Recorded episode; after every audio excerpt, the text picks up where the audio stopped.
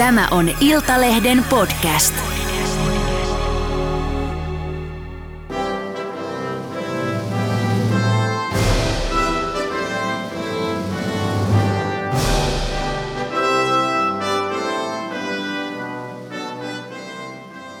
Hylkääkö Yhdysvallat Euroopan ja Naton ja mitä se tarkoittaisi Suomen kannalta? Tämä on Iltalehden USA-studio minä olen Joonas Lehtonen ja vieraana tänään on kansainvälisen politiikan asiantuntija Nordic West Officen toimitusjohtaja Risto E.J. Penttilä. Tervetuloa. Kiitos. Niin, Yhdysvaltojen presidentin vaaleihin on vielä 11 kuukautta aikaa. Varmasti paljon ehtii tapahtua ennen niitä, mutta aloitetaan yhdellä kuumista kysymyksistä vaaleihin liittyen. Miten todennäköisenä Risto pidät tällä hetkellä sitä, että vuoden kuluttua USAlla on vastavalittu presidentti Donald Trump? Kyllä se melko todennäköistä on. Ei välttämättä tule näin tapahtumaan. Vielä voi tapahtua tosiaan monia asioita. Kolmas ehdokas jostain näiden kahden puolueen ulkopuolelta voi sekoittaa pakkaa. Demokraattien ehdokas voi vaihtua, kaikkea voi tapahtua, mutta juuri tällä hetkellä näyttää siltä, että Trumpilla on nostetta. Mihin perustat arvio? Gallupeihin. kun katsotaan galluppeja, niin sekä kansallisissa gallupeissa että keskeisissä – osavaltiossa, jossa ratkotaan sitten, niitähän on noin 5-6, jossa tämä vaalit varsinaisesti ratkotaan, niin siellä Trump johtaa Bidenia. Kyllä. No kuten tiedetään, niin Trump on yhden presidenttikauden jo istunut ja perustuslaki USAssa määrää, että sama henkilö voi olla presidenttinä korkeintaan kahden kauden ajan. Eli jos Trump valitaan, niin tämä seuraava kausi on joka tapauksessa hänen viimeisensä niin miten tämä yleisellä tasolla vaikuttaisi Trumpin toimintaan ja päätöksentekoon presidenttinä? Puhutaan Trumpista, niin kukaan ei tiedä. Hän ei itsekään varmaan tiedä, että hän ampuu lonkalta, niin kuin sanotaan. Ja, mutta on kaksi teoriaa. Yksi on se, että Trump olisi vielä hullumpi, koska ei tarvitse välittää siitä, mitä seuraavissa vaaleissa tapahtuu – ja sitten toinen on se, että hän olisi oppinut ensimmäisellä kaudella siitä, että tämmöinen täysin hallitsematon ja huonosti organisoitu tapa tehdä töitä on huono. Ja sitten meillä voisikin olla odotettavissa hieman ennustettavampaa, korostan hieman ennustettavampaa toimintaa. Ja tietenkin tämä on nyt kysymys, jossa demokraatit on sitä mieltä, että, että tästä tulee ihan mahdoton diktatuuri tästä toisesta kaudesta – ja sitten jos puhuu vaikka näiden think tankien kanssa, jotka tekee ohjelmia Trumpin seuraavaa kautta silmälle pitää, ne sanoo, että hei, meillä on kaikki valmiiksi suunniteltu ja me mennään näiden ohjeiden mukaan ja tästä tulee paljon parempi kuin ensimmäistä. En tiedä, mutta arvaamaton Trump tulee joka tapauksessa olemaan. Kyllä.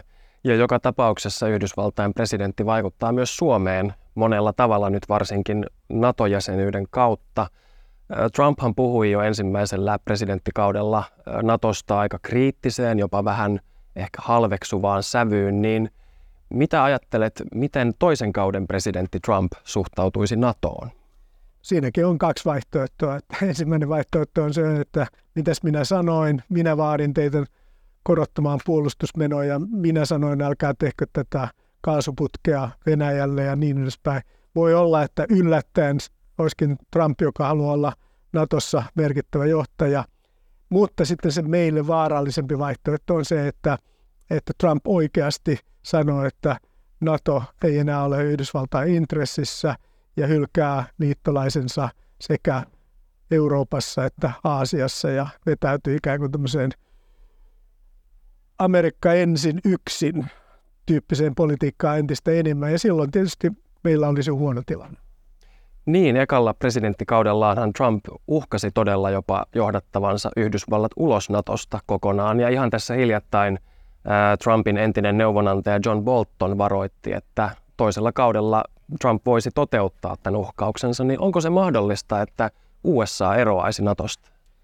On se mahdollista teoreettisesti, mutta otan kiinni ensin tuohon John Boltoniin, että niin kauan kuin John Bolton ei ollut vielä Trumpin leivissä, niin hänen tämä Euroopassa pidettiin yhtenä kaikkein sotahulluimmista turvallisuuspolitiikan kommentaattoreista. Ja sitten kun hän jätti tämän Trumpin administraation, niin häntä kuunnellaan ikään kuin jonkinlaista gurua. Eli ei tästä nyt voi vielä mitään päätellä, mutta, Mutta toinen asia on kyllä se, että, että mikä se sitten olisi tämä NATO-kanta Trumpilla, että tämä kokonaan vetäytyminen ja, ja muuta. Ei sitä voi jättää pois laskuista. Pidän sitä epätodennäköisenä. Pidän todennäköisempänä, että tuki Euroopalle ja Ukrainalle jatkuu, vaikka ehkä alhaisemmalla tasolla, mutta kyllä sekin täytyy ottaa huomioon, että Yhdysvallat tekisi dramaattisia asioita. Se, että olisiko se eroaminen Natosta, sitä pidän epätodennäköisenä, mutta pelkästään se, että siirretään resurssit ja huomio Aasiaan, niin se on melkein sama asia. Mm. Koko Naton arvo ja vaikutushan käytännössä syntyy siitä pelotteesta, joka tästä viidennestä artiklasta muun muassa syntyy, niin voisi kuvitella, että pelkästään tällaiset puheet mahdollisesta NATO-erosta nakertaa aika paljon sitä pelotetta, niin mitä mieltä olet tästä? Totta kai, mutta niin katsotaan nyt näitä NATO-puheita, niitä ei todellakaan ollut kovin paljon ja, ja tällä hetkellä nyt se ei ole ollut sellainen asia, josta Trump olisi vauhkonut, että Natosta lähdetään. Enemmän on kysymys siitä, että Amerikka ensin ja huomio etelärajaan, Meksikon rajaa, huomio tariffeihin, kaikkiin tällaiseen. Mutta äh, ehkä, ehkä sanoisin niin päin, että todennäköinen vaihtoehto on se, että Eurooppa, Suomi, Pohjoismaat, Ukraina joutuu ottamaan enemmän vastuuta omasta turvallisuudestaan kuin se, että tulisi tämmöinen nopea muutos. Mutta siihenkin on varauduttava. Niin, tartutaan tähän. Mitä se tarkoittaa Suomen kannalta juuri nyt? Miten Suomen pitäisi varautua tällä hetkellä? No mielestäni siinä on pari-kolme tärkeää asiaa, josta ensimmäinen on se, että oma puolustus pidetään kunnossa ja se tarkoittaa, että meidän pitää talous pitää kunnossa. Numero kaksi on se, että rakennetaan mahdollisen vahva pohjoismainen blokki sekä EU:hun että NATOon. Ja numero kolme on sitten tämä JEF-yhteistyö, jota Britannia vetää, jossa on mukana ää, Hollanti, Baltian maat ja, ja, ja Pohjoismaat. Eli me tehdään tällaista ää, kerroksittaista varautumista näiden välineiden kautta, niin se on numero ykkönen. Ja sitten pidän tietysti itsestään selvänä sitä, että Euroopan unioni, jossa me nyt ollaan oltu jo pitkään, niin sen vahvistaminen eri tavoin ja myöskin turvallisuuspolitiikan vahvistaminen sillä puolella. Puhutaan Pohjoismaista vähän laajemmin. Suomi, Ruotsi, Norja, Tanska, Islanti voi sieltä USAsta katsoen näyttää aika kaukaiselta porukalta – me ollaan kuitenkin yhdessäkin reilusti alle 30 miljoonan asukkaan ryhmä, niin miten USA-hallinnossa ylipäänsä nähdään Pohjoismaat ja ehkä erityisesti niiden tämmöinen strateginen turvallisuuspoliittinen merkitys? Kyllä hallinnossa ja asiantuntijoiden ää, piirissä nähdään erittäin tärkeänä kolmesta syystä. Arktinen alue, Venäjän raja ja Itämeri. Nämä on kaikki Yhdysvaltain globaalin strategian kannalta – äärimmäisen tärkeitä ja tarkoitan tässä juuri Venäjän patoamista. Ja, ja sen takia meillä on sellaisia argumentteja, joiden avulla voimme sanoa Yhdysvalloille, että vaikka nämä suhteet Eurooppaan muuten olisivat aika huonot, niin näistä syistä kannattaa ylläpitää voimakasta yhteistyöstä, yhteistyötä turvallisuuspoliittisesti meidän kanssa. Mainitsit, että Pohjoismaat voisi esimerkiksi Natossa tehdä nykyistä enemmän ja tiiviimpää yhteistyötä. Olet aiemmin julkisuudessa puhunut tästä niin sanottuna Plan b Toisaalta esimerkiksi Naton pääsihteeri Jens Stoltenberg on toivonut, ettei NATOa muodostuisi tällaisia kuppikuntia, niin onko Suomen hyvä toimia Stoltenbergin kaltaisen hahmon toivetta vastaan? No ei tietenkään, ja tähän pitää tehdä taitavasti, ja meidän pitää saada kaikki vakuuttumaan siitä, että vahva Pohjola on hyvä Euroopalle, vahva Pohjola on hyvä Yhdysvalloille ja transatlanttisille suhteille. Mutta onhan se mielenkiintoista, että kun ajattelee tätä Jens Stoltenbergia, joka, joka, jota siis arvostan kovasti, mutta joka sanoi, että ei mitään pohjoismaista blokkia NATOon.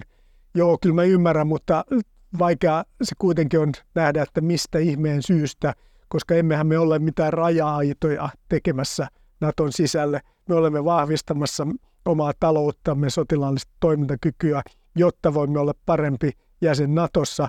Että kyllä mä ymmärrän sen, että Neuvostoliitto 30-luvulla puhui pohjoismaisten blokkia vastaan, mutta se on vaikeampi ymmärtää, miksi NATO puhuu tällä hetkellä sitä vastaan. Mutta, mutta leikki leikkinä, kyllähän tämä iso kysymys on se, että, että Suomen pitää toimia tässä asiassa niin, että pohjoismaista yhteistyöstä tehdään ja vahvistetaan ja samaan aikaan pelataan tämä diplomaattinen peli niin hyvin, että muut NATO-valtiot näkevät, että tämä on kaikkien edun mukaista. Eli konkreettisesti vähän niin kuin salassa tiivistää tätä yhteistyötä? No tämähän on aina niin, että ulkopolitiikassa on kaksi eri ja turvallisuuspolitiikassa asia on, on tämä, mitä sanotaan ja sitten se, mitä tehdään. Ja Suomihan koko kylmän sodan teki niin, että sanottiin yhtä asiaa ja tehtiin toista. En ajattele, että meidän täytyisi mennä tähän takaisin. Mutta kyllä tässä on kaksi eri kerrosta. Yksi on se, että meidän täytyy puhua siitä ja osoittaa, että olemme kiinnostuneita koko Naton turvallisuudesta, olla mukana näissä Naton 360 tehtävissä, jotka on näitä erilaisia tehtäviä, jotka ei pelkästään liity Venäjään, ja, ja sitten osoittaa, että, että ei ole ristiriitaa sen välillä, että me rakennetaan voimakkaampaa Pohjolaa ja ollaan hyvä Naton jäsen. Juuri nyt ajankohtainen aihe Yhdysvaltojen ja Pohjoismaiden yhteistyössä on nämä DCA-sopimukset. Kyseessä siis Defense Cooperation Agreement, eli kahdenvälinen puolustusyhteistyösopimus. Norjallahan on sellainen ollut voimassa jo viime vuodesta lähtien, ja Ruotsi ihan tässä hiljattain allekirjoitti omansa. Suomella ja Tanskalla neuvottelut Yhdysvaltojen kanssa kesken, mutta ainakin Suomi ihan maaliviivalla jo, eli tällä tietoa jouluviikolla ollaan nimet laittamassa siihen paperiin. Näiden sopimusten myötähän tiivistetysti esimerkiksi amerikkalaiset sotilaat voi tulla vapaammin Suomeen ja Yhdysvallat voi esimerkiksi aseita varastoida Suomessa. Niin mikä näiden tai tämän tulevan DCA-sopimuksen tärkein merkitys Suomelle on? Tärkein merkitys on se, että se vahvistaa Yhdysvaltain ja Suomen välistä kahdenvälistä suhdetta. Ja tämä on tärkeää siinä mielessä, että jos republikaaninen presidentti on seuraava, niin republikaanit yleensä toimii niin, että kahdenväliset suhteet ovat tärkeämpiä kuin suhde koko Pohjolaan. Obama ja, ja Biden ovat halunneet tavata koko Pohjolan johtajat yhtä aikaa. Republikaaneilla traditio on vähän toisenlainen. Ja joka tapauksessa tämmöinen kahdenvälisen suhteen vahvistaminen Yhdysvaltoihin on erittäin viisasta. Eli jos Trump palaa valkoiseen taloon, niin onko tämä DCA-sopimus Suomelle sitten tällainen pelastusrengas mahdollisesti? Se on osa tästä Plan Bistä kyllä, ja tuota, siinä mielessä, että, että sen avulla voidaan todeta, että me olemme Yhdysvalloille strategisesti tärkeä apu tällä alueella, ja siihen liittyy sitten nämä puolustukseen, tiedusteluun ja ylipäätään yhteistoimintaan liittyvät asiat. Että kyllä tämä on erittäin tärkeä asia. Niin, mitä Yhdysvallat näistä sopimuksista konkreettisesti saa? Saa helpomman tavan toimia ympäri maailmaa. Se, että tiedetään, että jos päätetään toimia, on pakko toimia Pohjoismaissa, niin ei tule byrokraattisia hidasteita, ei tule tämmöisiä yllättäviä ongelmia jossain parlamentissa, jotka viivyttää – toimintaa. Ja tämähän on se Amerikan kannalta ollut yksi syy siihen, että on ollut tämmöistä jonkinlaista vieroksuntaa kansainvälisiä järjestöjä kohtaan, että, että ne ovat niin hankalia ja hitaita. Ja muistetaan, että jopa Irakin sodan aikana, joka nyt ei ole ehkä kaikkien mielestä eikä se paras esimerkki, mutta otetaan se siinäkin Yhdysvalta kokosi tämmöisen koalition – joka oli kaikkien liittokuntien ulkopuolinen, koska se oli nopeampi tapa. Tässä päästään siihen samaan tuota, asiaan sillä, että on valmiit tuota, sopimukset, ei tarvitse lähteä neuvottelemaan silloin. Ja tietenkin se on myös Suomen, Ruotsin, Norja ja Tanskan kannalta hyvä asia, että jos tällaista apua ja yhteistyötä tarvitaan, niin se toimii jouhevasti. Tässä on paljon nyt puhuttu mahdollisesta presidentti Trumpista, mutta ei sovi unohtaa, että on mahdollista, että Joe Biden jatkaa toiselle kaudelle. Bidenhan on edeltäjiinsä verrattuna ollut hyvin eurooppamielinen presidentti, tietysti osin pakotettunakin, koska nimenomaan hänen kaudellaan Venäjä aloitti laajamittaisen hyökkäyssodan Euroopassa eli Ukrainassa. Niin muuttuisiko Suomen kannalta mikään, jos Biden jatkaa presidenttinä? No, tämä onkin mielenkiintoinen kysymys sen takia, että äh, jos Biden on, niin hänen transatlanttinen eurooppalainen suuntauksensa on ollut hyvin vahva. Mutta samaan aikaan, vaikka hän olisi, niin Amerikka on muuttumassa. Että tämä keskustelu ei enää ole sitä, että Ukrainan asia on meidän asiamme. Myös demokraattisessa puolueessa on äänenpainoja siitä, että pitää katsoa muuallekin. Tämä lähi kriisi tuli pahimpaan mahdolliseen aikaan. Taivan kytee, jolloin voidaan olla myös Bidenin kaudella tilanteessa, jossa Yhdysvaltain prioriteetit muuttuvat, jossa Yhdysvallat ei enää pysty tätä Pax Americanaa, amerikkalaista järjestelmää ylläpitämään samalla tavalla kuin aikaisemmin.